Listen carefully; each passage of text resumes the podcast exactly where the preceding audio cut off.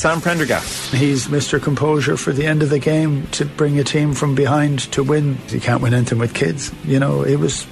I actually thought it was fantastic, and I don't know if you can hold back the hype. Subscribe to the rugby stream on the OTB Sports app now. Now you're very welcome along. So happy to say we are bringing the Sunday papers live this afternoon. Conor McKeon of the Independent, Gavin Cooney of the 42 here in studio. You're both very welcome. How are you, Joe? Thanks, John. Great. So uh, front page of the Sunday Times, we have a picture of Big Sam. At least he stopped Haaland is the headline. So Man City ace uh, fails to score against Leeds, but Allardyce reign uh, starts with defeat. Uh, alongside that, on the front page of the Sunday Times story about Messi, PSG well, the word seemed to be that PSG were pretty happy to let Messi go, but now PSG are very much leaving the door open for Messi to stay put, says Duncan Castles. He's uh, undergoing a two week internal suspension after breaking strict club rules. He missed Monday's uh, scheduled training session to fly to Saudi Arabia for a lucrative commercial engagement, but on Friday afternoon, he uh, surprised senior PSG officials by making a public apology on social media so it seems they would like him to stay. He is, of course, free agent this summer. Barcelona lurking, although the piece says they'll have to cut their budget by 200 million euro to re-register Messi, which is, you know, not nothing. And then Saudi Arabia's Pro League, you won't be surprised to hear, is very much uh, lurking, as is the MLS.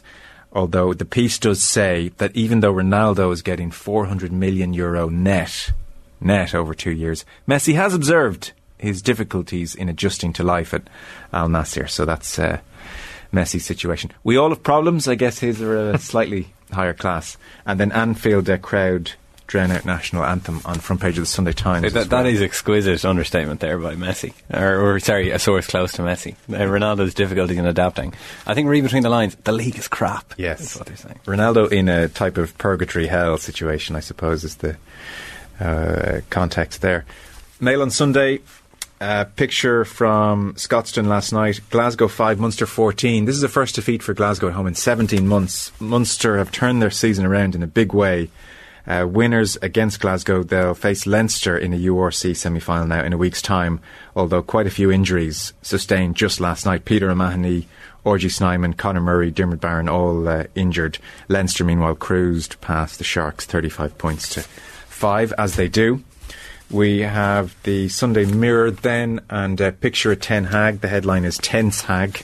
So Ten Hag is very keen for the takeover situation to be sorted out ASAP in time for the summer transfer window, really. And alongside that, interestingly, Spurs to land Xabi. So beautiful Xabi Alonso, that jawline, that hairline could be coming to a Spurs dugout near you. He's doing great things with Bayer Leverkusen, and the Mirror say that he is Levy's number one choice. Number one choice, 41 years of age, to replace Antonio Conte. Uh, there are different names elsewhere, as we'll come to in a moment, being suggested as Levy's number one choice. Uh, you could have blown it. That's uh, Pep's words to Erling Haaland after he gave the penalty to Gundogan yesterday against Leeds.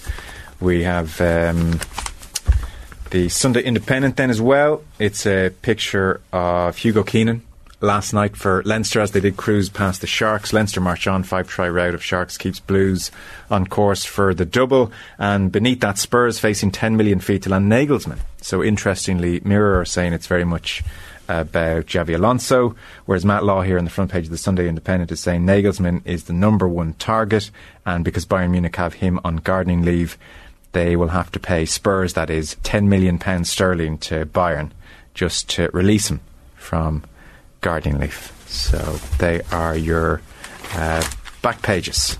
There we go. Anything catching your eye in the football yesterday in particular? Well, I mean, it was obviously observed um, the booing of God Save the King, as it's now been rewritten, uh, at Anfield uh, before the Premier League game. Uh, I did see, Brentford. and I bet my life on it, that Luke Ayling was singing God Save the Queen. Oh, really? Yeah, I bet my life. I wouldn't. I wouldn't blame him. You know, I mean, it's it's not been rewritten for that long. Yeah, Um, I, I don't think it was a stance. I don't think he was refusing to recognise Oh, King Charles. yeah, I just think force a habit more than anything. Uh, not my king or not my monarch. Uh, I, I suppose he didn't bring out one of those placards for fear of the reaction uh, he might get. But I was just, you know, Martin Samuel, the, uh, the voice of football or the voice of sport, as he's now uh, um, tilted in the Sunday Times, uh, writing that the self self serving league must learn from anthem debacle. So making the point that there is no need for the Premier League to play God Save the King. I did. Li- I, I really liked how he phrased it. Uh, are we done with the Premier League trying to in- insert itself into every national event, self-servingly des- desperate to be part of occasions that have nothing, repeat, nothing to do with football? There was absolutely no reason to play God Save the King at football matches yesterday. Yes, he said it was idiotic, not least when it became clear that Liverpool would be at home on the day of the coronation. Hmm. So he says that Liverpool is an anti-establishment club now. That defines the club, and he, he hastens to add Sir Kenny Dalglish, Ian Rush, MBE, Jordan Henderson, MBE. They are not necessarily anti-establishment, but the club itself is on the back of Hillsborough in particular, and so to force this on the clubs, which is what the Premier League did by suggesting it might be a good idea for you to play the anthem. That really left him with no choice, and Yeah. he just thinks this was idiotic and created uh, nasty enough scene, really, for no good reason. Yeah, and like he he raised the point, like why did the Premier League want the anthem to be played? And I really don't understand why either, because you know it is okay, it is an English competition or a British competition in one sense, but it's an international league. You know, I mean, its uh, its relationship with the UK government doesn't go as far as say welcoming some kind of impending regulation of the league from the government. So. It's just this weird thing or element of the Premier League that's sprung up in the last five years as, as it's become, you know, more ultra capitalist and more ultra international. It's, you know, it, it wants, you know, around the poppy every year we have these kind of festivals of solemnity and observance. And this is another example of it. And I don't really know why. And I also don't know why it's being treated as something like a, this state sponsored coronation is something unique, given we see it every year when Man City win the, win the title. There's also a, a case where sort of big level sport, the highest profile sport with the greatest number of eyeballs attached, they're great promotion vehicles for whatever brand of nationalism it is that you're trying to push. Like you, you see it at the Super Bowl, the the ridiculously overwrought versions of the Star Spangled Banner and the displays of American military, you know, the, the, the, the jets going overhead. You know, like people might just think that that's bells and whistles, but it's not. Like it's it's it's making a point, you know, and it's like this is the big sporting activity. Everybody's watching the Super Bowl, and here's a display of American nationalism. You know, through its and it, it's more of a military thing. But I think I would imagine that there's there's probably deeper ties between the Premier League and the sort of you know the British uh, the British hierarchy, politically speaking, than is immediately apparent to all the rest of us. Um, and you know, like we play around the vein of this country before every GA match. You know, that is a thing that happens, and uh, nobody bats an eyelid.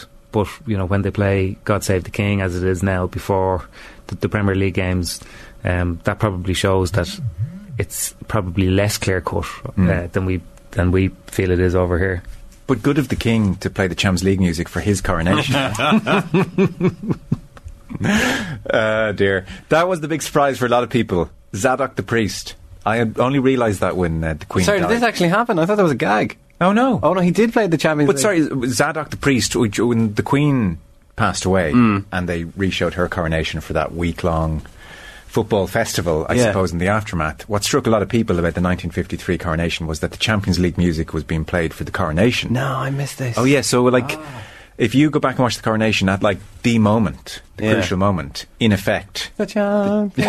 I mean, you couldn't but sing it. Yeah, I haven't. I don't know the lyrics of Zadok the priest, but um, yeah, it's not the It's, ju- it's just the champions over and over again. And Yes. I think the Queen quietly lived all of her life sitting there watching Champions League on a Tuesday and a Wednesday, thinking to herself, "Did it already, lads?" Yeah, fifty-three, of course. uh, the point is made as well uh, on, you know no reason to play it. King Charles is uh, has no apparent interest in football, whereas his son William is uh, president of the FA and a big Aston Villa fan. So when his time comes, it may be different. I don't know. It's uh, Martin Samuel, uh, page five of the Sunday Times. Just on the football theme for a moment, if, as soon as we've jumped off on football, Wayne Rooney. Here's a strong opening to his column. Manchester City will not just beat Real Madrid in their Champions League semi final, they'll blow them away. So I know most of us instinctively feel City will do that, but then very quickly we say, well, geez, though, Real Madrid in this competition are a curious beast. But Rooney's not too worried, really. A year ago, Madrid put City out of the competition at this stage, but the dynamics are different now. City are better at the back. They're a more patient team who in the Champions League have been playing like they've learned from the European experiences. But the biggest change is Erling Haaland, of course, he says. And he says of last year, where in the second leg at the Bernabeu, City conceded twice in stoppage time and then early in extra time to blow a two goal lead. That did not tie in with the previous pattern of exits under Guardiola. There was no pattern at work. Guardiola did not overthink. At the Bernabeu, I thought City's performance was incredible. Pep got his tactics spot on. The team just had a mad five minutes. It does happen sometimes. And he goes on to talk about how Haaland have made City not just scary with the ball, but also super scary without the ball. They can kill you on the break. And then he's pretty effusive about the much maligned Ancelotti. And he, he does this very well in his columns, actually. He brings you back into uh, what the guts of 15 years at Manchester United, where he just has a whole array of games to uh, bring you experiences of. So he talks about playing Milan in 07. Ronaldo was playing off the left for us, and for them, Cafu bombing forward from the right hand side. Every time Cafu went upfield, Gattuso would step in from the middle of the pitch to backfill the gap where he would foul and frustrate Ronaldo until he nullified the threat. And I remember thinking what a clever ploy that was. So again, Ancelotti is more than just a raised eyebrow and a make you feel good kind of a merchant. And as a final point, I think you have to put City up there with United's 99 uh, treble winners as the best Premier League team of all time if they win the Champions League, as he expects them to do. And he says ROH United team were also a great side, but the way City dominate opponents and make it look so easy so often while constantly fighting on all fronts is way beyond what we did. So as much as it pains him, as he says in the piece, Rooney absolutely effusive about this Manchester City yeah. team. Yeah, I mean, he's goading fate there by writing off Real Madrid so resolutely before a Champions League game. I mean, we did this on a kind of a bi weekly basis last season or last spring, uh, and Madrid made fools of everyone. But it is hard, I know. okay, I'm going to do the same thing. It is hard to see uh, City not winning this and then going on to win the Champions League. Yeah. I mean, Rooney's point is very interesting as to how Haaland has, has changed them. So at the start of the season, we were looking at Haaland and like City basically weren't passing him the ball, and you're wondering, well, they they don't know how to play with this guy. Um, and Jonathan Wilson has a good line in his Observer piece that appears in the Sunday Independent that it's become a kind of creative tension. And Bernardo Silva touched on it when he was talking after the quarter final win. It's just like we realise that we don't always need to have the ball. Like City destroyed Bayern really, but didn't have the majority of the possession for the first time in, God knows how long. And Silva said, we, we know we don't need to have the ball anymore because they've brought in that kind of, you know, Liverpool, like terrorising counter-attacking thrust with Haaland. So now, it is kind of interesting, you know, like, I mean, most managers have a sell-by date usually because they can't move on from their great ideas, where Guardiola, we think, is this ultimate philosopher, an ultimate idealist, an ideologue. Uh, but he's kind of changed how he, how he plays as well. And, you know, where where City to go back to Zadok the priest, I assume it wasn't booed at the coronation back in the 1950s, but the Man City fans have been booing that anthem for years, and there's been this, this very strange relationship between City and the Champions League. Like, you know, do they really love this competition and embrace it? There seems to be almost a status anxiety about them in the Champions League in the early years, but Haaland loves it. It was only a little thing, but after after the Leipzig game or after the Bayern game in the quarterfinals, he tweeted like nothing but love for this competition. No Man City player or anyone associated with the club could say that about the Champions League. So maybe that gets them over the line. Um, that point as well about uh, Pep Guardiola being, you know, an ideologue, but obviously a more versatile. Like in previous years, the trope has been, well, Pep is overthinking this, and that's why they don't win the Champions League because they're going away from the thing that has got them that far, and he's tinkering too much. When I watched them the other night against Arsenal last week, and like it, it was such a fundamental change to how they usually play. They played with two pivots with Rodri and Gundogan in a much deeper role. De Bruyne played literally off Haaland. It was almost like watching Robbie Keane playing off Niall Quinn. Um, expecting that Arsenal's midfield and two would press up, and the, the amount of ball that they got in behind Arsenal was absolutely because they knew that Arsenal were going to try and defend on the halfway line. So there was an example of the most important Premier League game of the season, if you want to put it that way. He made a very fundamental change to the team, and it paid off. So I think it's one of those things you always notice when it doesn't come off, but you have to kind of pay tribute and recognise as well when it does come off. Just on the Wayne Rooney piece as well. Uh, just looking at it from a kind of boring journalism eye, uh, editors will always tell you to make sure you have something um, very snappy and a strong line and early on in the piece. He goes all out here in the first line of the piece uh, by saying Manchester United will not just beat Real Madrid in the Champions League, they'll blow them away. And then he ruins it by saying, of course, I may be wrong. uh, that's true. That was a Freudian slip on your part. Are you a Manchester United fan? No. All right. Because you said Manchester United will beat Real Madrid there. Uh, no, I'm that, definitely not Manchester. Interesting. what strikes me about City, and of course you have to uh, note the 115 charges looming as the context, but in Haaland, and I think as well in Grealish, I've never enjoyed watching them more as a team. It's just a touch more alive than They're the slightly different to possession brilliance. They're slightly different to the the kind of preeminent teams of the various different eras, insofar as they are that bit more flexible. Yeah. You know, like the, like their their two wingers aren't pacey wingers. You know what I mean? Like Grealish is obviously a very good dribbler and he's very penetrative, but he always cuts inside on his right foot. And the same with Mahrez on the far wing. There's no kind of real speedsters there, um, and but and the control that they have over the ball when when Rodri in particularly gets it. But even like Akanji, like I'm not sure that anybody else was interested in buying Akanji, and all of a sudden he arrived into the City team and he's keeping um, he's keeping Kyle Walker out of the team. So like you'd always view these things in retrospect and say, well, obviously you're going to win everything with all these great players. But I think there's definitely a touch of that Pep Guardiola has made a lot of them great players. Yeah. I was reading that book about Barcelona recently, and you know we think of you know Sergio Busquets as being one of the great sort of defensive midfield pivots of all time, and Pedro that was on that team as the quick winger. But they were languishing in the Barcelona reserves and the B team. They weren't going to get anywhere until Guardiola came in and said, "This is going to be my style." This person, they both have a very um, they both have a skill set that can play a role in that team.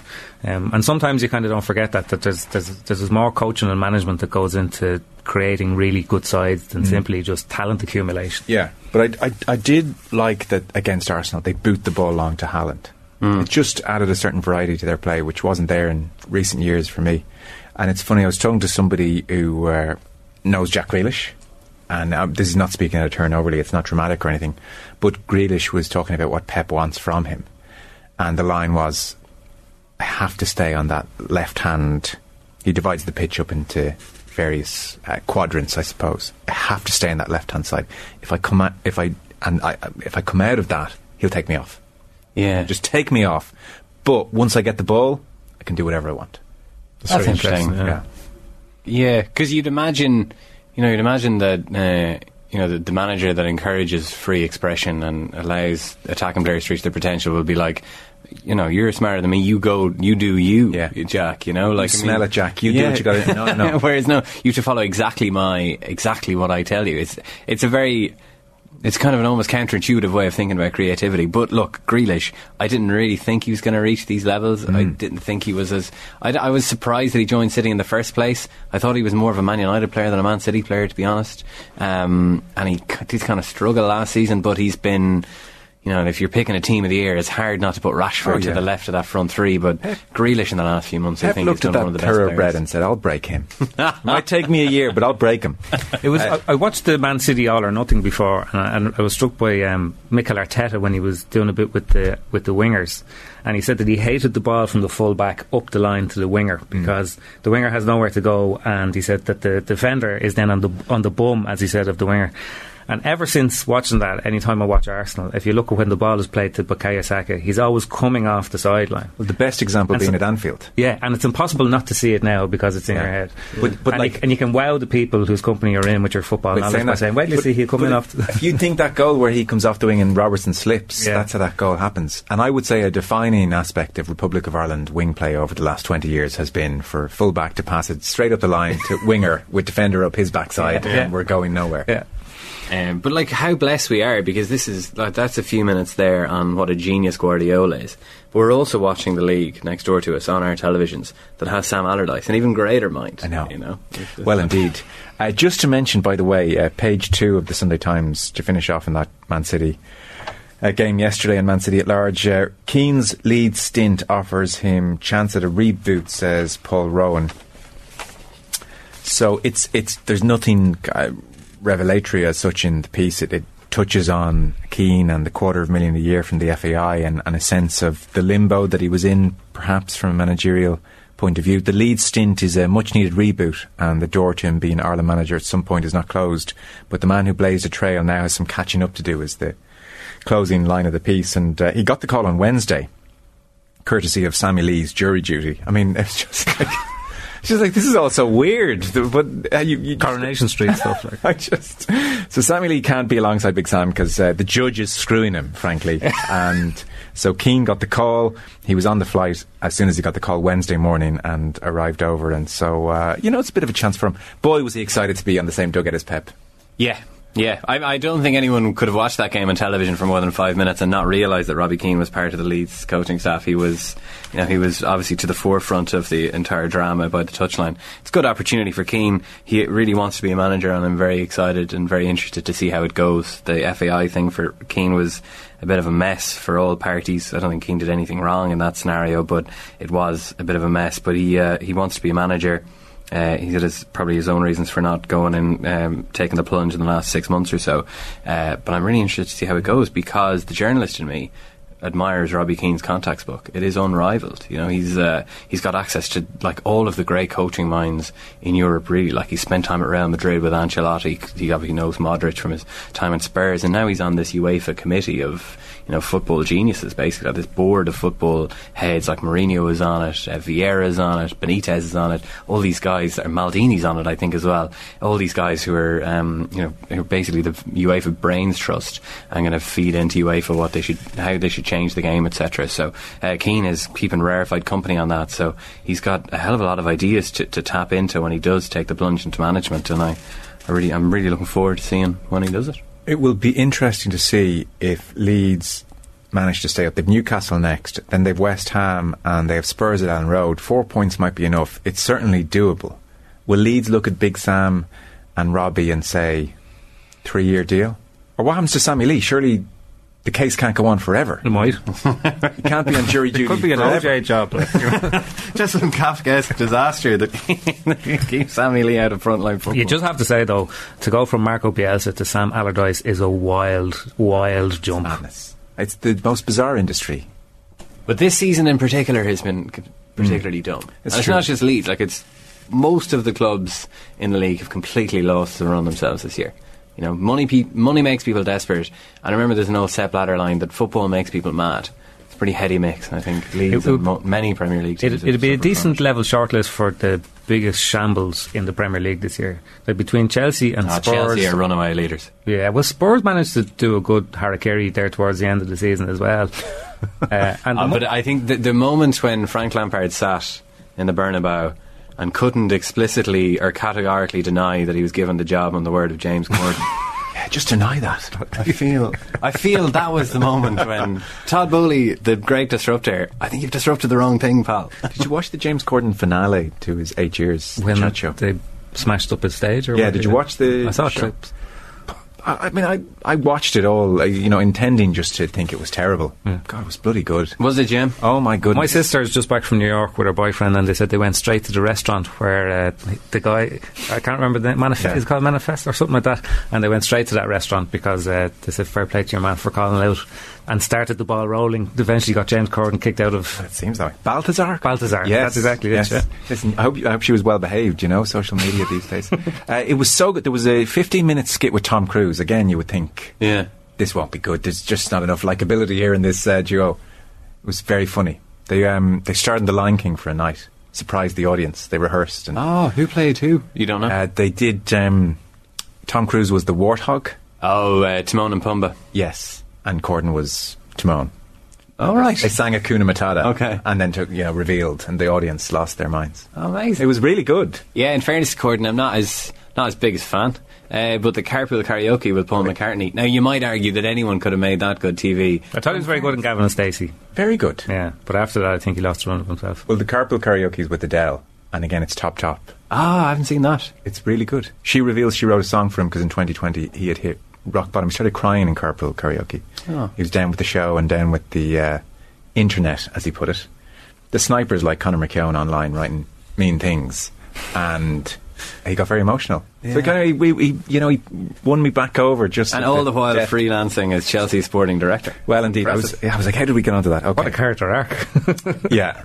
Just um, so we'll finish off the football scene as we started with it. There's a really good piece, Gav. You picked it out on uh, the Milan derby, which is going to be the other semi-final.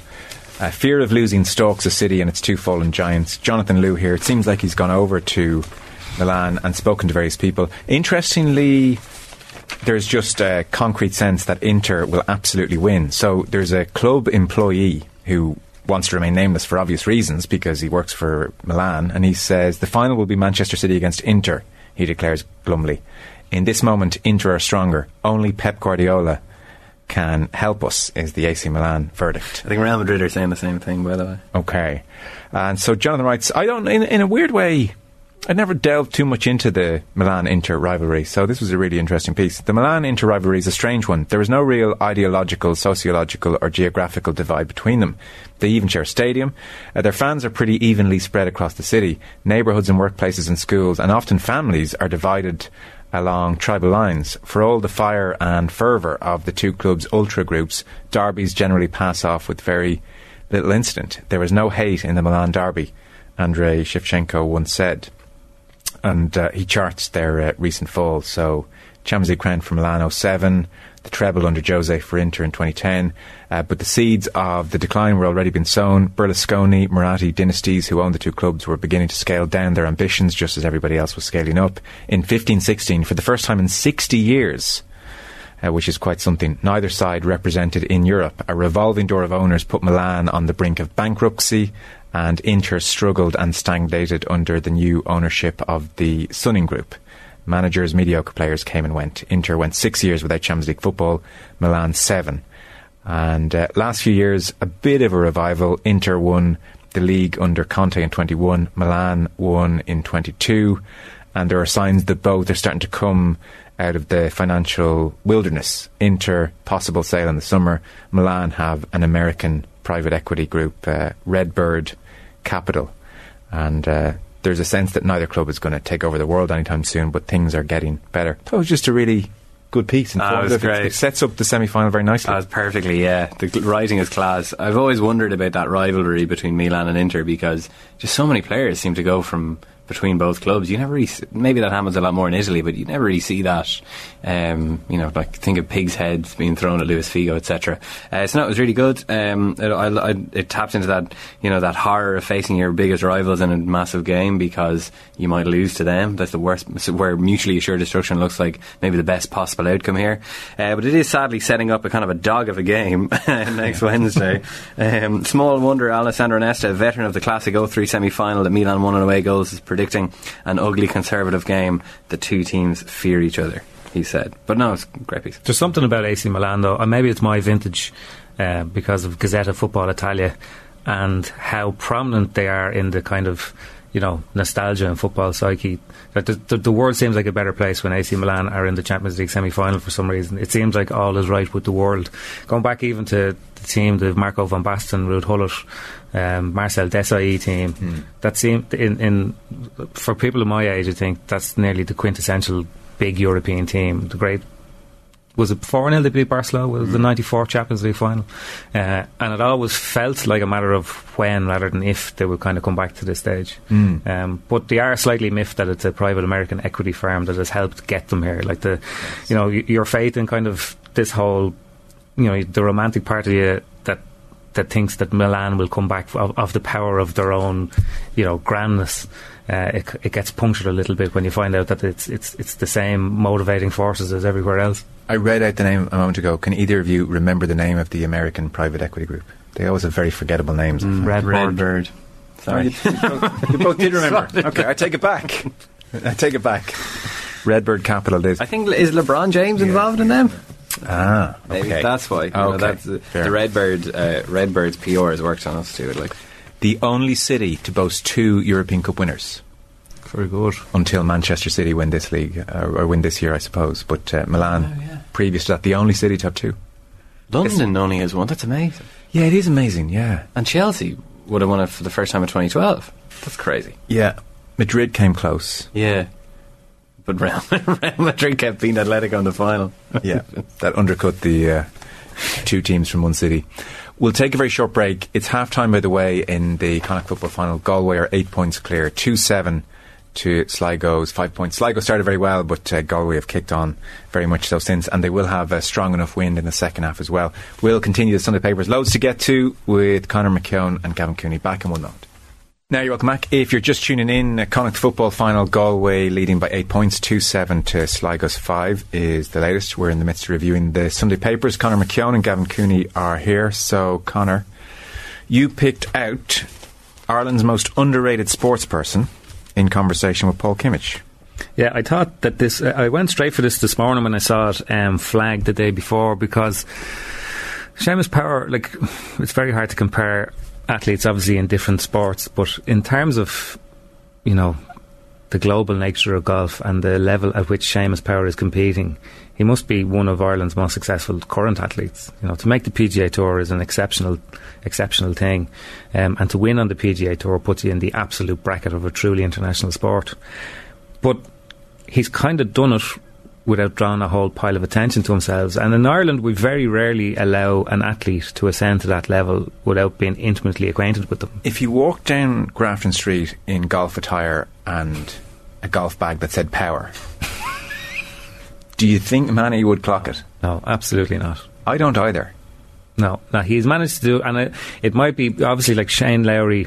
Okay, he's won a major, but before that, when he was roughly at the same level as Power, he, there was a much greater awareness of Lowry because he'd won the Irish Open as an amateur. So there was a very Irish angle to Yeah. the story of his rise. It was a hell of an arrival. Yeah, it was an amazing arrival. Um, but it, it it's incredible. Like in Ireland, we, we we tend to take very little interest in our athletes until they do get to a certain level, and it's amazing that Power has made it to this level, which is an extraordinarily high level in golf, um, without us knowing anything about it. And I was happy to see that that was actually the angle that Paul Kimmage went at. Like he, he basically says, "I've been trying to piece together the dots on Seamus Power."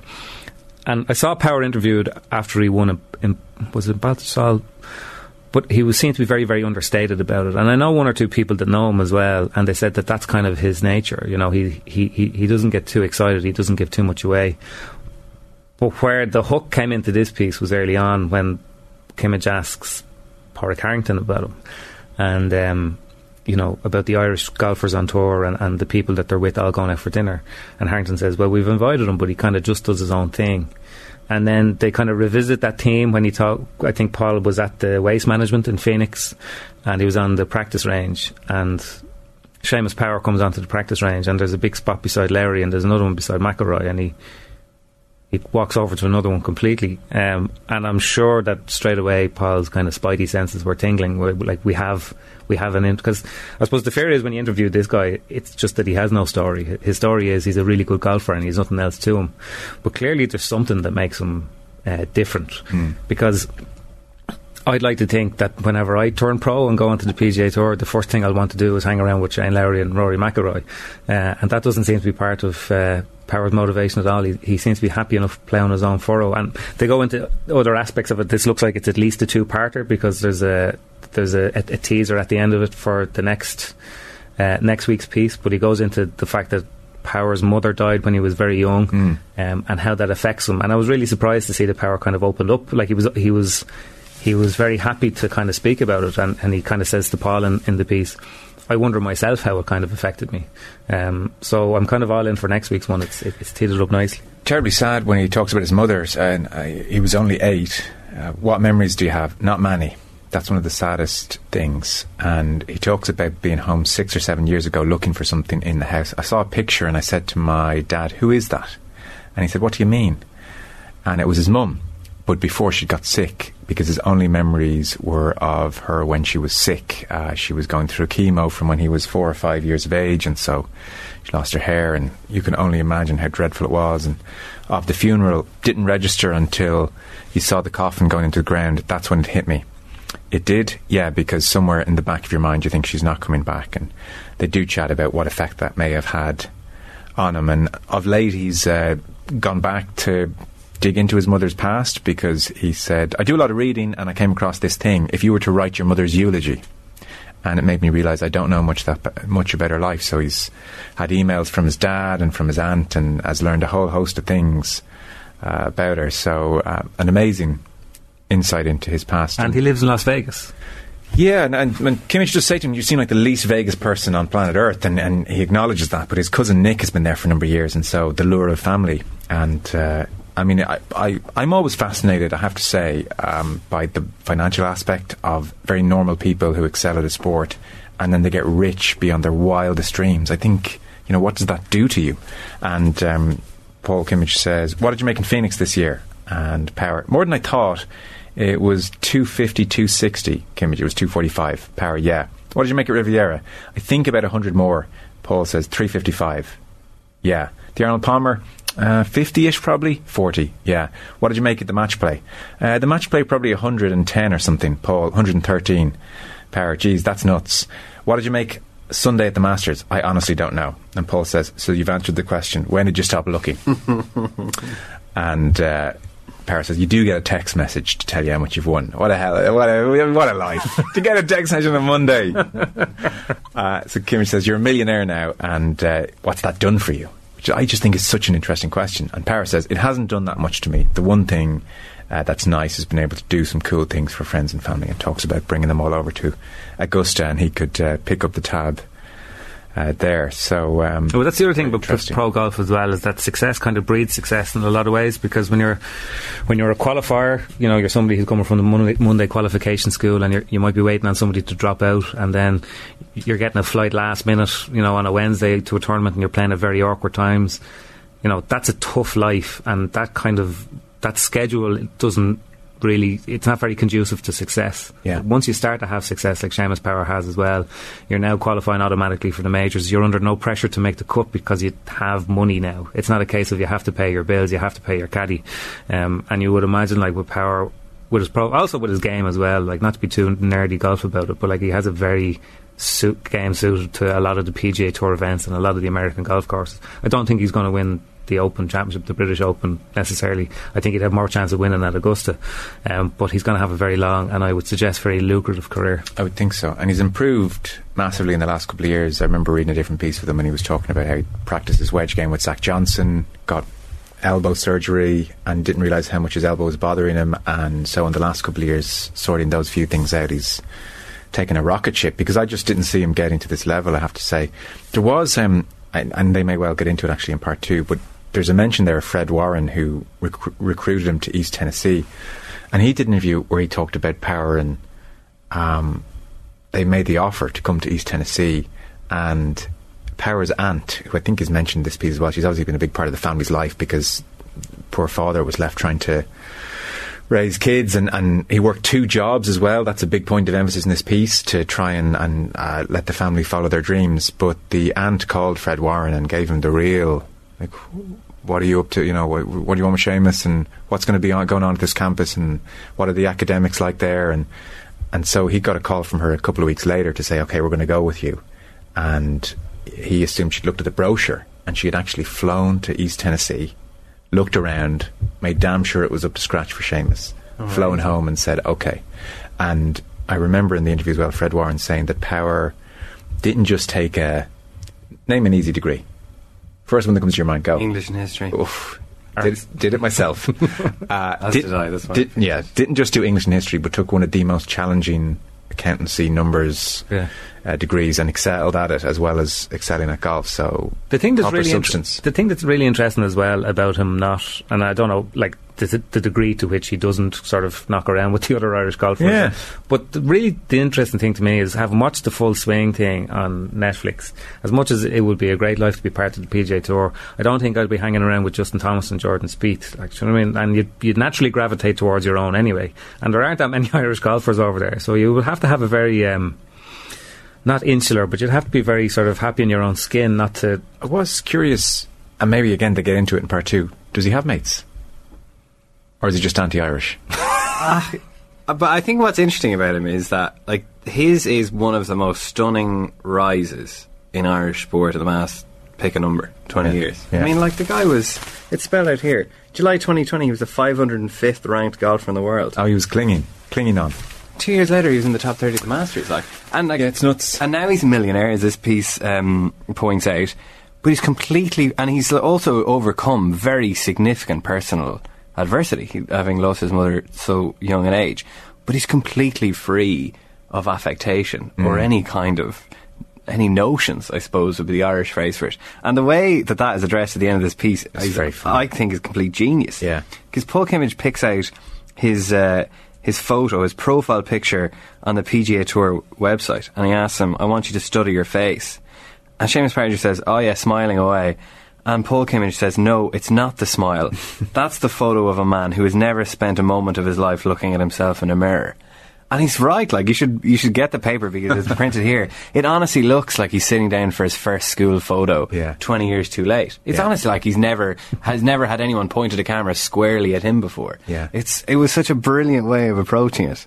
Uh, it was a great piece. I I, I, I felt I didn't really know Seamus Power. Uh, now I feel I know him a lot better, and I think. Uh, well, he's is he slightly in contention later on tonight? Probably not. He's what nine shots back or something. Look, he'll be getting another text message to say. I'm trying to wonder- 2:30. what what time did they send that text message out? Because like I you don't know, know. if you're lying there with a hangover and obviously you go, "Oh, what's this now? And then you flick up your phone and it says, well, 170 grand. I'd say it's easier enough to get out of bed. Yeah, right. We'll get a coffee. Come on. I always, I always remember uh, J.P. Fitzgerald when Oh, yeah. Rory McIlroy won a FedEx, Oh, yeah, which 10 is ten million. million. and I presume he gets his ten percent.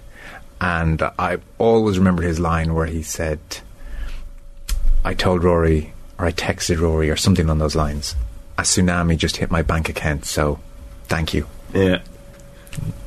Not bad. Not bad. The money is Does the caddy get a text as well?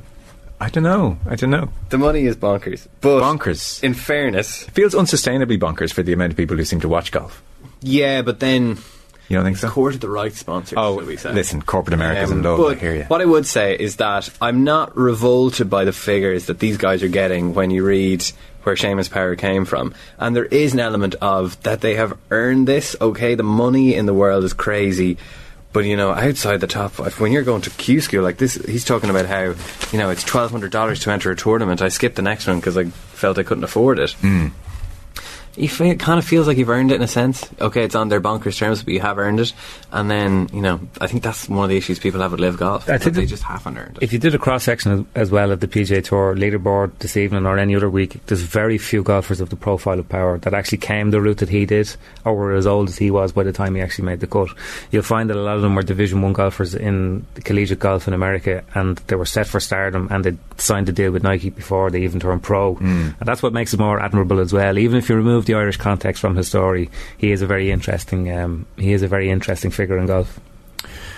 His story, by the way, just as an aside, apropos of nothing, it just uh, it's uh, the uh, parallels here with Bono's story. I'm listening to his audiobook at the moment, Oh. and again, it's a house where the mother passes away, and its father and, and in Bono's case, two sons just left to pick up the pieces, and Yeah. uh, it's uh, no joke. Have you listened to any of that audiobook, by the way? No, It is so good. is it? Yeah. so good. I don't know if I would have sat down to read the book, but the audiobook is exceptional because Bono like does all the voices. So when he's doing his dad's voice, he goes into full Paul, what are you at, lad? and you know, and then he sings bits here and there, and then there's music playing, and there's certain sound effects, and it's just like treat for the ears. I'd highly, highly, highly recommend it. sent- Even even if you're one of those people who feel it's very fa- fashionable to say, "Oh, Bono," Yeah. uh, he's uh, he's an impressive person. Okay. Well, they sent that album to our phones. Maybe they would have been better off sending that audiobook.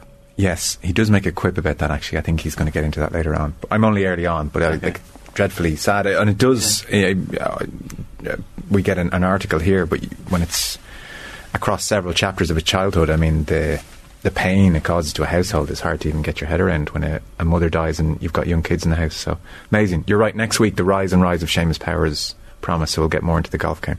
Uh, just before we go, we've about four minutes here before an ad break, and then we'll finish off the stories in the far side of the three o'clock news. But just to finish off on the provincial GAA, Conor, you picked out Dermot Crowe talking to the Clare goalkeeper Stephen Ryan, who'll be facing Kerry. Uh, today they sat down for a good hour. He's pretty confident. Now this goes out on a Monday, so before you say Clare might give it a good go, you have to really mean it because people will listen to this after the game.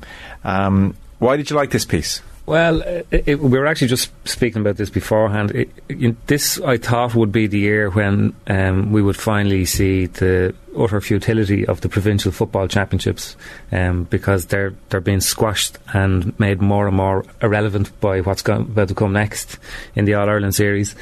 Um, but unfortunately for advocates of getting rid of the provinces, we have Clare in a Munster final, Sligo in a Connacht final, and Louth in a Leinster football final, and that makes them endlessly better. Even Uh, if they get hockeyed in all three. yeah, because I think the, the profile of the the underdogs in, in intercounty Gaelic football have changed. I think to get as far as a provincial final, you have to be a good, solid, organised team. Uh, like Sligo, okay, they're ten points down as we speak here, but like Galway are there thereabouts as All Ireland contenders. Um, last week. I was in Croke Park for the Offaly Louth game and speaking to Sam Mulroy and Mickey Harte and a few people afterwards. And Louth had been kind of damned with this tag of Leinster's second best team during the year, and part of it was uh, uh, almost patronising because the implication was, well, Meath and Kildare aren't updating this year, so somebody has to be Leinster's second best team. But they properly lived up to that potential. They they embraced that, and they're in the Leinster final, and you can see you can see the kind of confidence that comes with players knowing that they're being led in the right direction. And you can see that with Mickey Harte and Gavin Devlin. And the same thing applies to the Clare players. They know that Colm Collins has their best interests at heart. They know that they're getting close to their absolute maximum.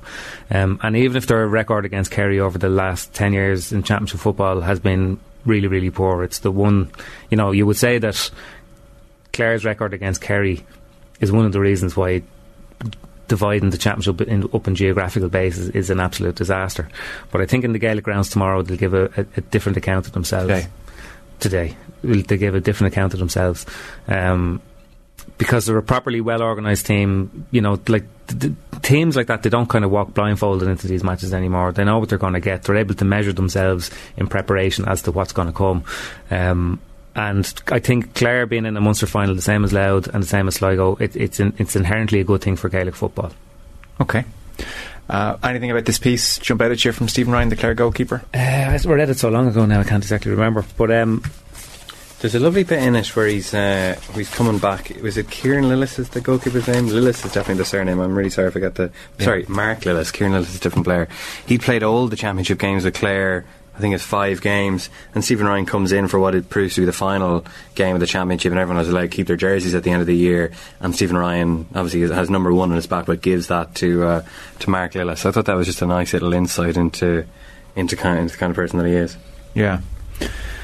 I mean, he came across very well. They, he gave a full hour to Dermot Crowe, is almost what jumped This is me, the other thing that we were discussing, Unusual. and this is a very journalisty thing to speak about as well. But when teams like that come into prominence, Clare, Louth, Sligo, um, they're very, very happy to kind of give their time. They're Yeah. happy to engage, and I think it boosts. That's another reason it, it actually boosts the kind of profile around the provincial finals.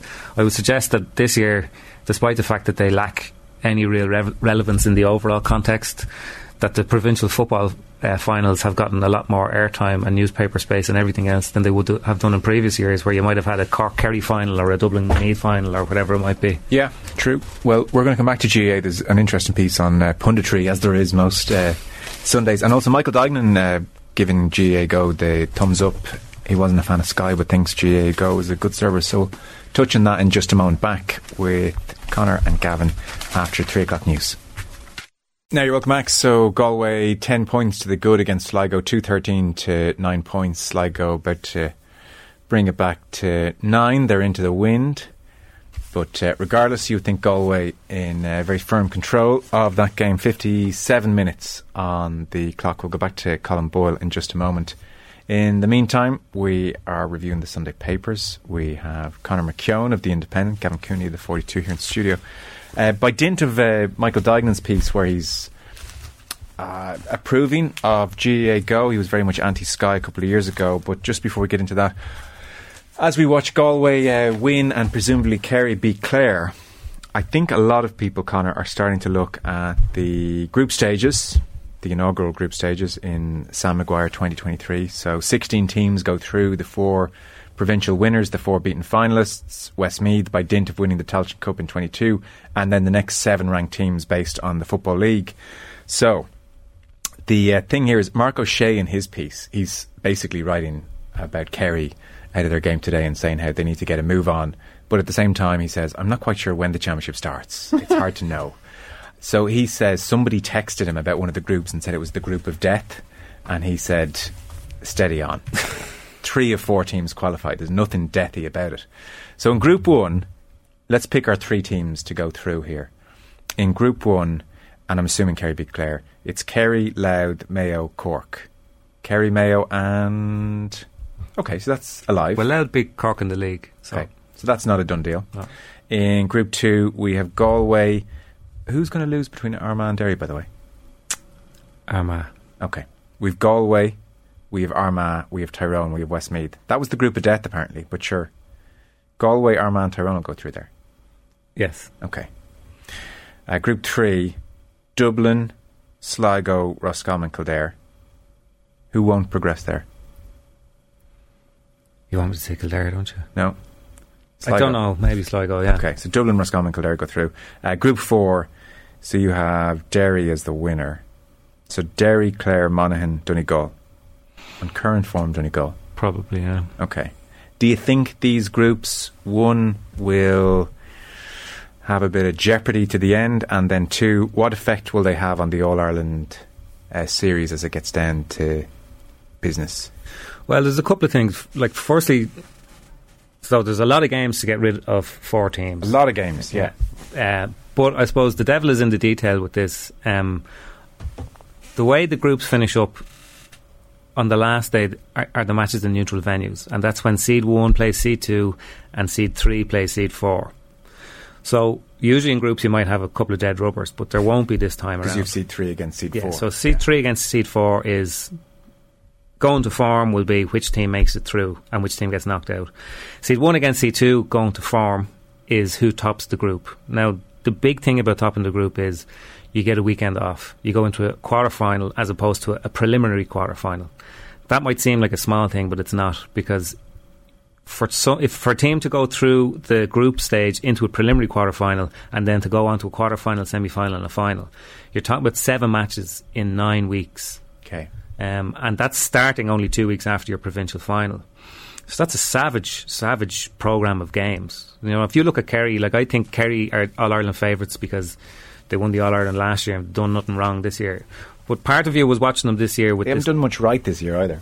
yeah, but that's what All Ireland champions do. Yeah. Um, but Party was kind of looking at them saying, well, if they're going to have to come through these this program of fixtures in the championship, they're going to need a deeper squad. Um, and so far, they haven't actually cultivated that. It's it's pretty much the same team as last year. Yeah. Um, because somebody's going to get injured. Somebody you're going to have to rotate for certain matches.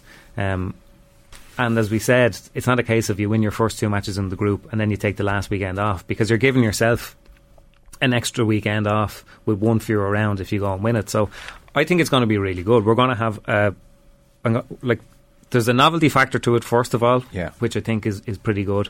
But I think it'll have more or less the same effect that the the round robin in the provincial championships has had. You know, you've a higher like I was a I was a kind of a cautious fan of the Super Eights, um, insofar as you were getting more games against where teams played each other that were at a particular level. The problem with that was that it was so exclusive. You know, you had eight teams that were having this drastically extended season, whereas everyone else was just out. Yeah. It's different now. It's 16 teams. That might seem slightly too much. You might have five or six teams that might struggle to compete. Um, but it also gives it also gives the Tailteann Cup, I think, an added value that you can qualify for this thing next year. So uh, I'd be very optimistic about this. I think it's Okay. the, I think it's the right idea. And the big unfairness about the provincial championships, where if you were say drawn in Ulster preliminary round, you have to win four very strong games to. As, as opposed to what Kerry have to do in Munster or Dublin have to do in Leinster, that's nearly irrelevant now. You know, like once you qualify for the All Ireland series, everybody's starting from the same position. Okay. Uh, let's go back to Castlebar. 61 minutes on the clock. Galway 215, Sligo 11 points. So that 10 point lead bubble, Colin Boyle seems fairly consistent now for the last quarter or so. Yeah, it has, Joe. Look, it's not really as much change. It, it pretty much is the Matthew Tierney show here. He's kicked 2 5, 2 4 from play, and he's just been so, so dominant in, in, in many aspects of the Galway play. Interestingly, his man, Derek Cummins, was taken off there uh, a, a couple of minutes ago. He actually kicked his third point from play just before he was taken off, so that got a couple of groans from the Sligo crowd. Uh, also interesting, Damien Comer, Shane Walsh, and Rob Finnerty have all been taken off in the second half, and none of them actually got a score from play before they were taken off. And considering Galway scored 215, it is a bit of a surprise, but a really, really comfortable day for Galway. They're they're absolutely cruise control, and they're just looking really to play out the last seven or eight minutes here without picking up any nicks. I'd say for uh, ahead of a, uh, a big game in in a couple of weeks' time. Okay, very good, Colin. Thank you. So Galway 215, Sligo 11 points, 10 point margin. Galway about to retain their Connacht title for the first time in 20 years. Fellas, Michael Duignan on page 65 of the Mail on Sunday. Why I have changed my mind on pay per view option to watch games is the headline. He references a couple of years ago where he went viral really when he had a an outburst, as he calls it, against Sky uh, a couple of years ago. It was unrehearsed and emotional, struck a chord with lots of people. And he said, as the Sky coverage went on, some people loved it, but uh, he was talking about the cost here more so. I checked this week. Sky Sports package will cost you 22 euro for the first six months, and then full cost of 39 euro for the next six. That total is 365 euro for the year, and then the following year, without the promotion, it's nearly 500 euro, and that's only for sport. And he's uh, talking about the appetite for games now. Back in 18, RTE showed 40 live games. This year, the figure is 69 games, and still people want more. So we said, if people want to see more, then you have to find a way. GAAGO is an attempt to meet the demand. The package is 79 euro for a season pass. There's a discount for GAA members. It works out at about roughly 2 euro a game when you take in the 38 matches on offer. Uh, GAA Club can get the package for 150 euro. Pub can get one for 300 euro. And he says, I've seen firsthand in my role as Offaly chair that GAA have been in touch with our PRO to provide a link for free access to nursing homes and to care homes, which is a lovely touch. You have to say, it's a great value package. The production is quality via RTE. In terms of analysis, you have a whole cast of past players who know what they're talking about. For that sort of product, I don't think it's expensive. It's manageable for most people. He does throw in the caveat. The one issue seems to be the um, rural uh, broadband. I was talking to Anthony Daly recently. He was telling me how he had issues in his own pub last Saturday when they were showing the thrilling Clare, Limerick game, how the coverage unspooled at different stages. You can imagine the reaction amongst hurling fans on the premises. ah, dear, you'd love to see it. So, um, Michael Duignan makes the point 79 euro, 38 matches, high quality production values let's be fair, that is reasonable and manageable for most people. So fair enough, he says. Yeah, can't argue with it. I mean, it's a great service for those for the fan, the established fans. The only issue, and I think there's been a bit of cavilling lately about, you know, the Cork Tip game last night. Why wasn't that on TV? I believe that was on Go. Yeah.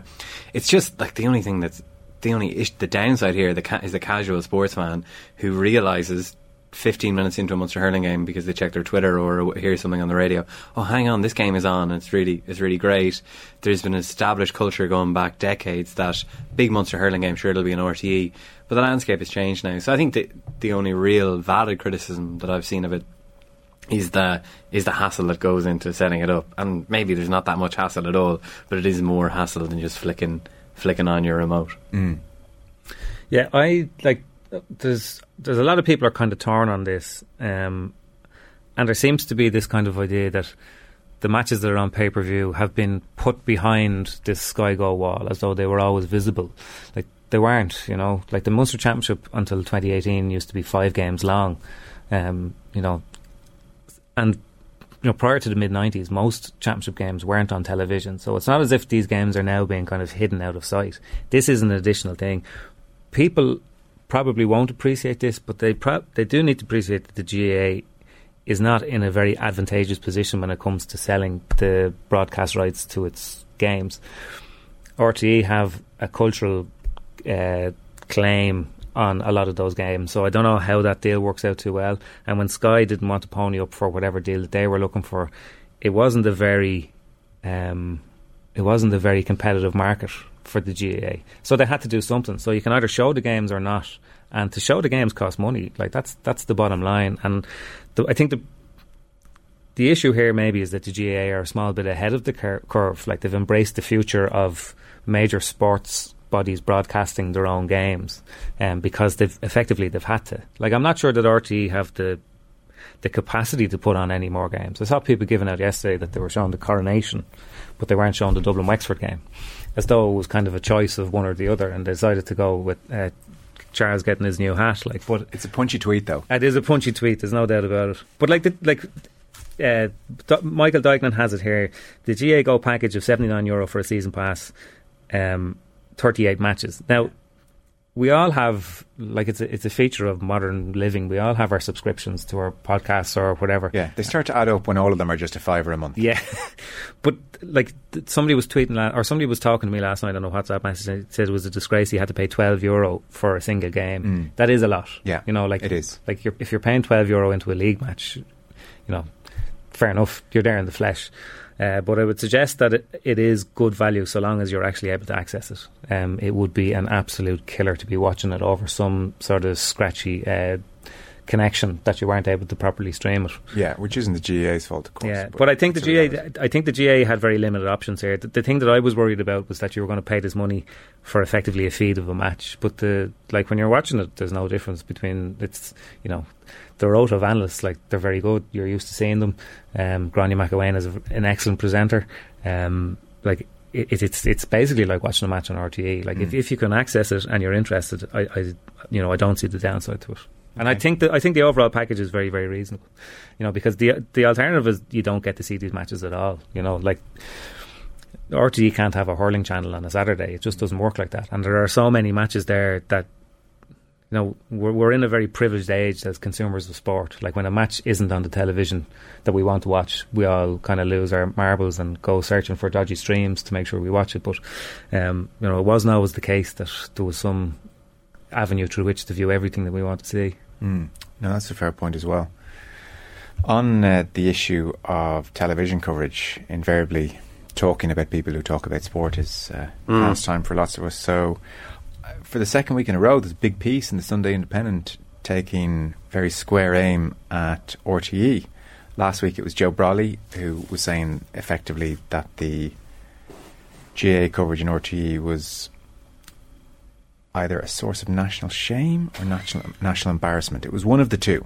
Mm. It was one of the two. He's he's um, Brolly today is writing about the the wellness industry, which has been uh, an issue he's talked about a lot lately. So that's what he's writing about this afternoon. But uh, so he he wrote about the coverage last week. Eamonn Sweeney this week on the back page of the Sunday Independent. Talk isn't cheap; it's priceless. TV punditry has rejected the very thing that made it worth watching, and he takes Ted Walsh's retirement as a jumping off point after which Eamon Dunphy was on the front page, I think, of the Star, saying that RTE wanted to destroy punditry. Anyone with a personality is out or a brain, he declared. Joe Brolly said of the GAA coverage, there is no sense from RTE now that this is supposed to be entertainment. Uh, RTE's divergence from the bland approach favoured by British broadcasters was once a source of national pride. He talks about Dunphy, Giles, Bill O'Herlihy, McGurk, Hook, Pope, Brolly, O'Rourke Spillane, Jerry Kiernan, Ted Walsh, and he said they not some they led not so much a national conversation as a national argument, and you didn't need to agree with their opinions to respect the honest, intelligent, entertaining way they were expressed. Their airs don't excite the same passions. Uh, preference for agreement rather than argument has turned them into strangely peripheral figures. Half-time and post-match discussions are no longer required viewing. The anchors seem overly keen to avoid controversy on RTE's GAA coverage, although he does say Michael Lyster was often the same, but previous panellists were strong enough to override the host's caution and make their point anyway. Today's crop aren't. That inability may be a generational thing. Younger pundits seem spooked by the possibility of online criticism, which um, is an interesting observation. One I think, Gav, you agree with. Ah, yeah, like stuff like you know what RT wanting to destroy punditry and Joe Brolly saying anyone with a personality or brain is out is hyperbole and is very disrespectful to a lot of people working in those roles. But I think if you compare Orty's punditry output now to what it was ten or fifteen years ago, it is. I would agree that it is blander and less interesting than it was. Um, I think there's a few parts of it. I think one of it is definitely Twitter. I definitely think Twitter has kind of ruined a lot of sports punditry because no one should be that aware in real time of the criticism that's going to follow their way for an, an ex- for expressing an opinion. And the way it works is that regardless of the opinion you express, someone is going to criticize you. So a lot you often see now, like or you get the sense that people are kind of preempting the criticism and leavening their own opinion with it, which is not conducive to good punditry Do or good you- comment at all. Do you think, though? I think it's understandable. Twenty years ago, Eamon Dunphy or Brolly would have given two proverbial you know whats what Twitter was saying. I, I asked that because we did a roadshow at Graham Souness this week. Hmm. Uh, I'm not sure if the interview's gone out yet, but um, effectively he was saying it was not his decision to leave Sky, and uh, you know, Yeah. uh, but we were talking to him about social media and how it's changed punditry because Sky have almost leaned in. to Well, that's the other way it's argument. ruined it, yeah. And Souness was saying that, like, at the ad breaks, his colleagues, you can guess who they are, all whip out their phones to see which way the wind is blowing. Oh, God, and that's it, brutal. It doesn't soften their cough. You know, they still go for it. Yeah. And they're probably getting lots of criticism. So maybe it's a personality issue. Maybe it's uh, maybe it's a personality thing. There, you need to be a, of a singular personality to be able to deal with that. Yeah. And we're also like, I mean, Brolly, Dunphy, like we're still reading these guys in newspapers and we're listening to their podcasts, etc., because they're brilliant Yeah. pundits. Yeah. they're like they're like one of the things you know when people criticise like RT management for allowing this atmosphere to take hold. One of it is just the, you don't have these one-off characters anymore. Like I think you like you know th- these people they were brilliant at what they did. Like, I mean, there are other ways in which it, the comparisons aren't as like the Irish punditry isn't as good as it used to be. I mean, talking about Souness, like Souness is this like growling giant of British punditry. He was a supporting cast member on RTE. Yeah. You know, what I mean, I, remember I interviewed him once about a few years ago, and he loved being on with Dunphy.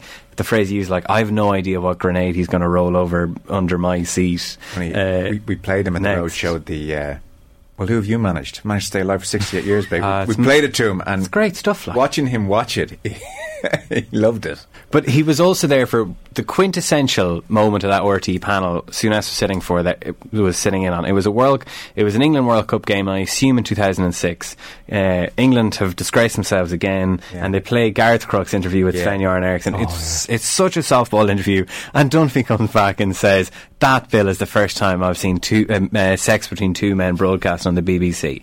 So and that that typified that Bill panel. said, "I know." I know, with a smile on his face because Oh, I know, I know, in a yeah, say say more like that, you know. Yeah. But like that, that typified the whole thing. It's just like we're going to say these things that you're not going to get away with on the BBC, and you're not going to get away, you're not going to see on British television. But it's changed in the last ten years or so. Like what the the British punditry output is actually broadly very very good. It's I mean so good. Carragher and Neville when they're not doing their Punch and Judy set or like Liverpool Man United fan zone TV stuff on Twitter and on those games. They're honestly, I've never seen, I've never seen television analysis better than you know the Monday Night Football thing where they, uh, where they properly put in the work. What they're doing is they're doing a very high level thing, very very well. And I know there's like there's a criticism in, in this piece about using too many stats. I think sometimes. I don't know. I think Monday Night Football are in a good position in the sense like they've got like this incredible stats package by Opta that costs millions or costs thousands at least anyway that they have access to that not all other sports have. Their stats are super interesting. They're so Like their stats are used to make a point. Mm-hmm. the argument comes first and then the stats comes to support it. Yeah, it's, whereas not, a, it's where not just a sheet on a screen saying comparing wides. completely contextless. No like, point. yeah. Whereas I think in, in other things like the stats come first, and then you're like, well, the stats say this, so my argument follows thus. They begin with the argument and, and look at the stats to support it. So um, yeah, so that's a bit of a, a bit of a brain dump. And also, you know, one other issue, persistent issue that I've talked about here before is the continuing lack of desks on these shows. I mean, all punditry is about thirty percent better for having a desk there for allowing I agree with ex pros to sit behind. I think I think those kind of um, you know computer generated spaceship kind of images of the studios. I can't think of anything that would be less conducive to somebody saying something entertaining than sitting in such a very sterile and confected kind of environment. Like, but from the Irish point of view, like it used to be a sen- like a, a source of great national pride. Eamonn Sweeney says that. Yeah, We used to watch we used to watch Match of the Day, and it was Des Lynam and Trevor Brooking and uh, Alan Hansen, and it was all so polished and dripping with honey and all the rest of it, and like it was fine. And then you turn on and, and, and you wouldn't know who was not talking to each other between Brady, Giles, and Dunphy, and maybe you could say that they're another degree removed from the people they're talking about, but they spared absolutely nobody. Mm. Um, and I think that did that particular brand of um, punditry did maybe hit its sell by date too, because you know with the you know with the advent of information, you know, you kind of have to use it then. It's no good enough to say, well, we don't know a lot about the Colombians bill. Well, you know, everyone else does, so, like, you, you, know, you have to have something. But by the same token, there's nothing that turns you off punditry quicker than you watch the thing and you're looking at them and looking down at their sheet and talking about, you know, this Sligo centre back, and and you know that this is stuff that they've prepared to kind of speak about because um, it doesn't really add anything to it. You know, it has to be like whether your preference is for controversy or the you know Roy Keane thing, or your preference is for heavy analysis, it's like journalism. The golden rule is don't be boring, and the, pro- the problem is too too much of an extreme on either side is very boring.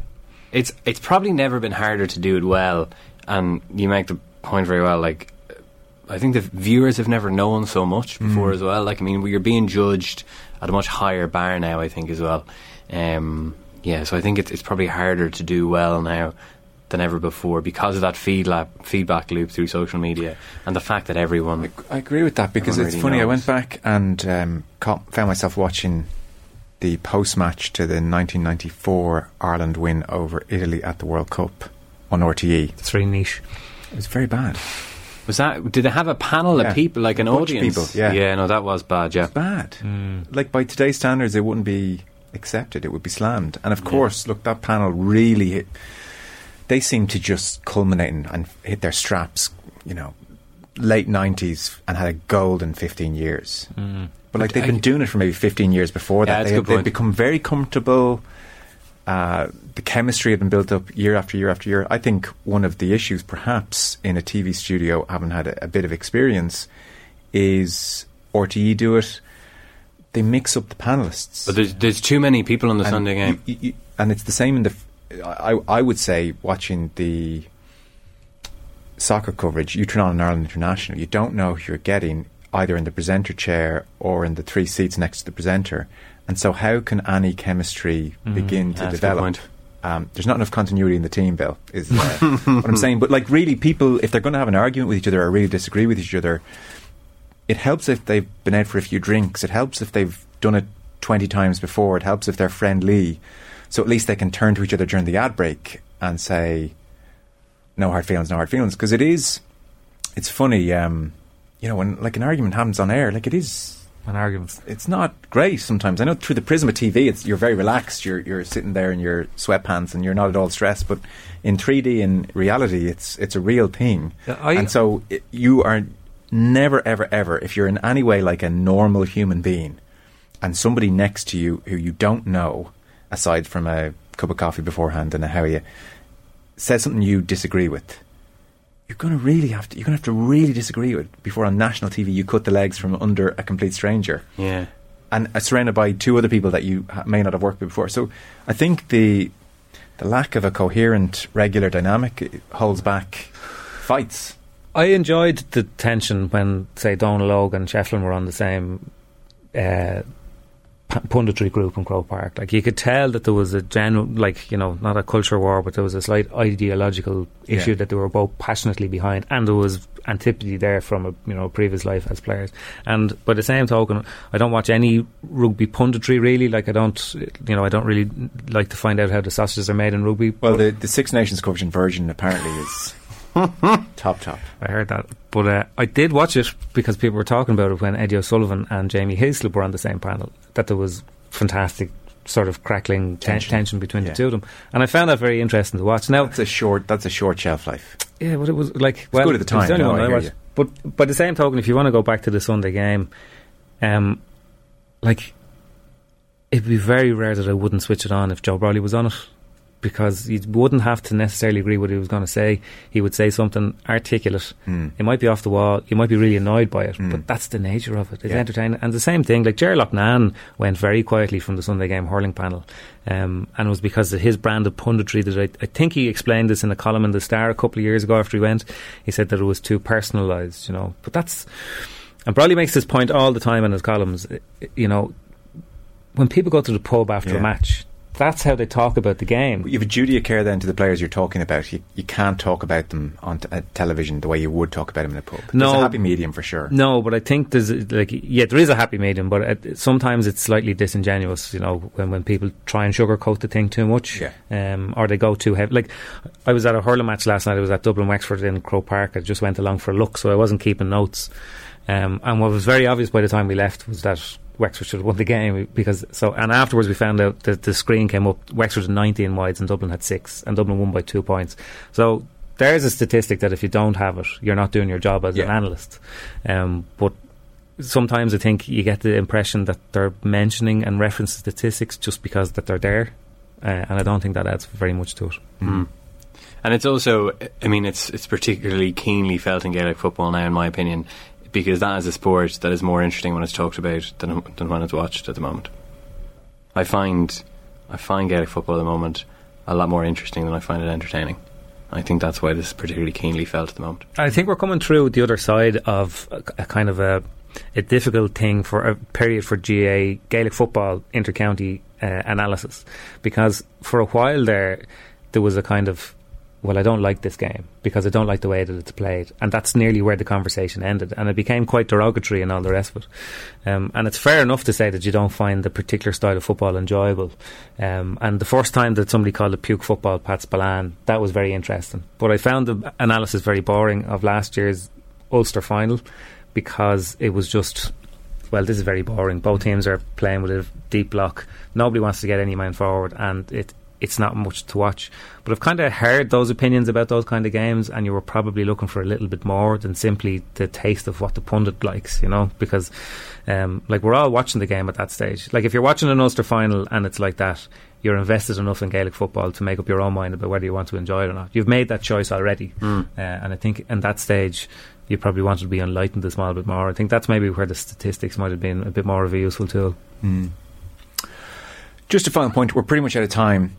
Just to give it a very brief mention, Matthew Flamini has gone from Arsenal footballer to biotech CEO. He's interviewed in the Sunday Times magazine. So, uh, GF Biochemicals. He's 39 years of age now, uh, Flamini. Ironically, he was the source of the argument between Souness and uh, Dunphy and Giles that time. Was he? Yeah. Was he? Yeah. Wow. Yeah. Why was he sold to Milan? I hope that's And- I hope that's above the CEO thing on his CV. It should be. It should be. Uh, so um, he's doing very well for himself. For instance, in May 2022, after speaking to Arsene Wenger to get the lowdown on Flamini, there was uh, an investment in his company of 15 million euro from Sofinnova. And GFB Biochemicals, if you're interested, was founded in 2010. And what it's trying to do, I mean, it's brilliant, really.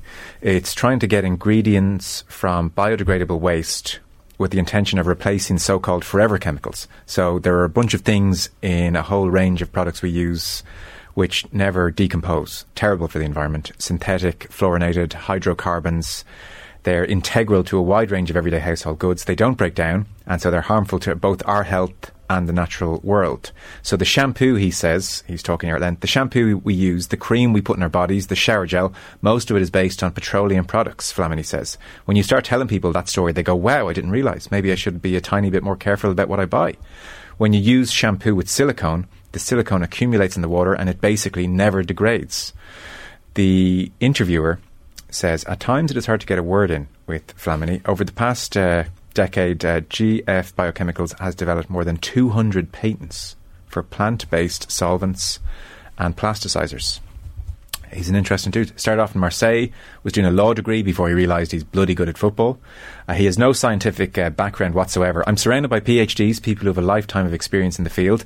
Every day I have, uh, every day I come out with very naive questions. Uh, the company employs 50 people from engineers, sales, marketing, etc. Uh, he started this company when he was still at Milan. Would be wearing a suit to training. There would be much hilarity in the dressing room. Who does this guy think he is? Well, these days uh, the interviewer is trying to find out if Matthew is a billionaire. Uh, she asked him right, outright, "Are you a billionaire?" And he, having you know, she's estimated the worth of the company he's founded. He says the company is a private one. We don't really communicate about the value, so that means he pretty much is a billionaire. and uh, he says, in 20 years of my career, there he's talking here about the drive that you know it takes of football uh, players to play at a high level and how they're told to stay in their lane. But he says, in 20 years of my career, there wasn't one day I didn't wake up or go to bed feeling pain everywhere in my legs. You constantly have to push your limits. And this is something you also face as an entrepreneur. You have to constantly push your limits, keep going. So he says the transition has been very smooth. He's an unmarried man, has no kids, is uh, flying around the world. And yeah, as they would say on Succession, has at least a bill. Taking the oil out of the product is probably easier to do there than in football. Pretty impressive.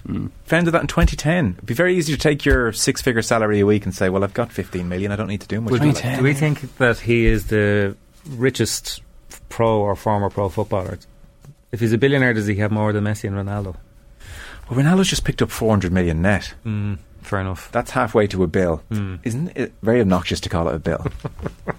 I feel on Instagram reels, I keep getting like these young lads in their 20s coming at me talking about like a millionaire is nothing, you need to have a bill. Have you noticed that trend? It puts those text messages to Seamus Power gets them the does, it does, it does, it does. So good man, Matthew Flamini, and he's look, it's it's not you know, he's not uh, he's helping the world as well, so it's very impressive. Fellas, we're out of time. Thank you both so much. Gavin Cooney of the Forty Two, thank you, and Cheers. McKeon of the Independent. Pleasure, fellas. Thanks, Joe.